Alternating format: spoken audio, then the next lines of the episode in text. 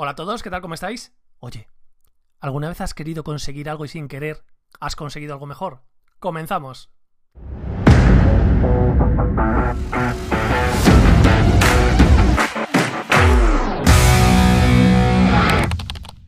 Bienvenidos a mi canal, yo soy Nacho Caballero, escritor y formador especializado en storytelling y hoy quiero hablarte de otro contenido de mi libro Escuchar, Detectar, Ayudar, te dejo por aquí la lista de reproducción para que lo disfrutes. Quiero hablarte de Granujas de medio pelo, una película genial del también genial Woody Allen, en la que unos atracadores quieren atracar un banco y para conseguirlo lo que hacen es alquilar el local de al lado y lo convierten en una tienda de galletas. De esa forma pueden hacer el butrón tranquilamente y atracar el banco. No te quiero hacer mucho spoiler, pero la escena en la que intentan hacer el túnel es divertidísima, es una película genial que te recomiendo. ¿Qué pasa al final? Que no atracan el banco y se forran con la tienda de galletas.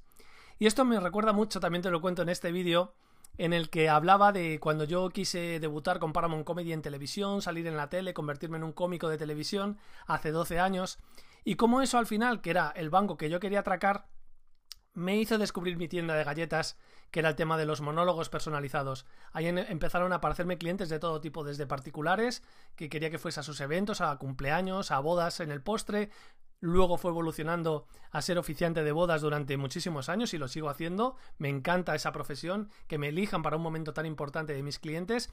Pero eso también derivó en monólogos personalizados, presentaciones de empresa, formación para empresa, el storytelling, eh, la, escritura de los libros. Todo eso fue derivando y fue evolucionando y se convirtió, como te digo, en mi tienda de galletas. Esto le pasa a mucha gente, a veces no se dan cuenta. Nuestros clientes en tuvidacuenta.es trabajamos con ellos para que se den en cuenta de que muchas veces tienen una oportunidad delante, como conté en uno de mis vídeos, el tema del océano rojo y el océano azul.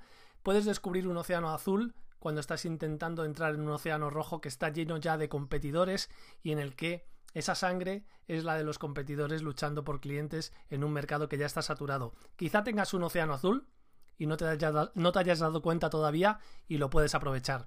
Si te ha gustado este contenido, ya sabes, compártelo, me gusta, todas esas cosas. Ya estamos en junio, hoy es 1 de junio de 2021 y se divisa en el horizonte el fin de las mascarillas.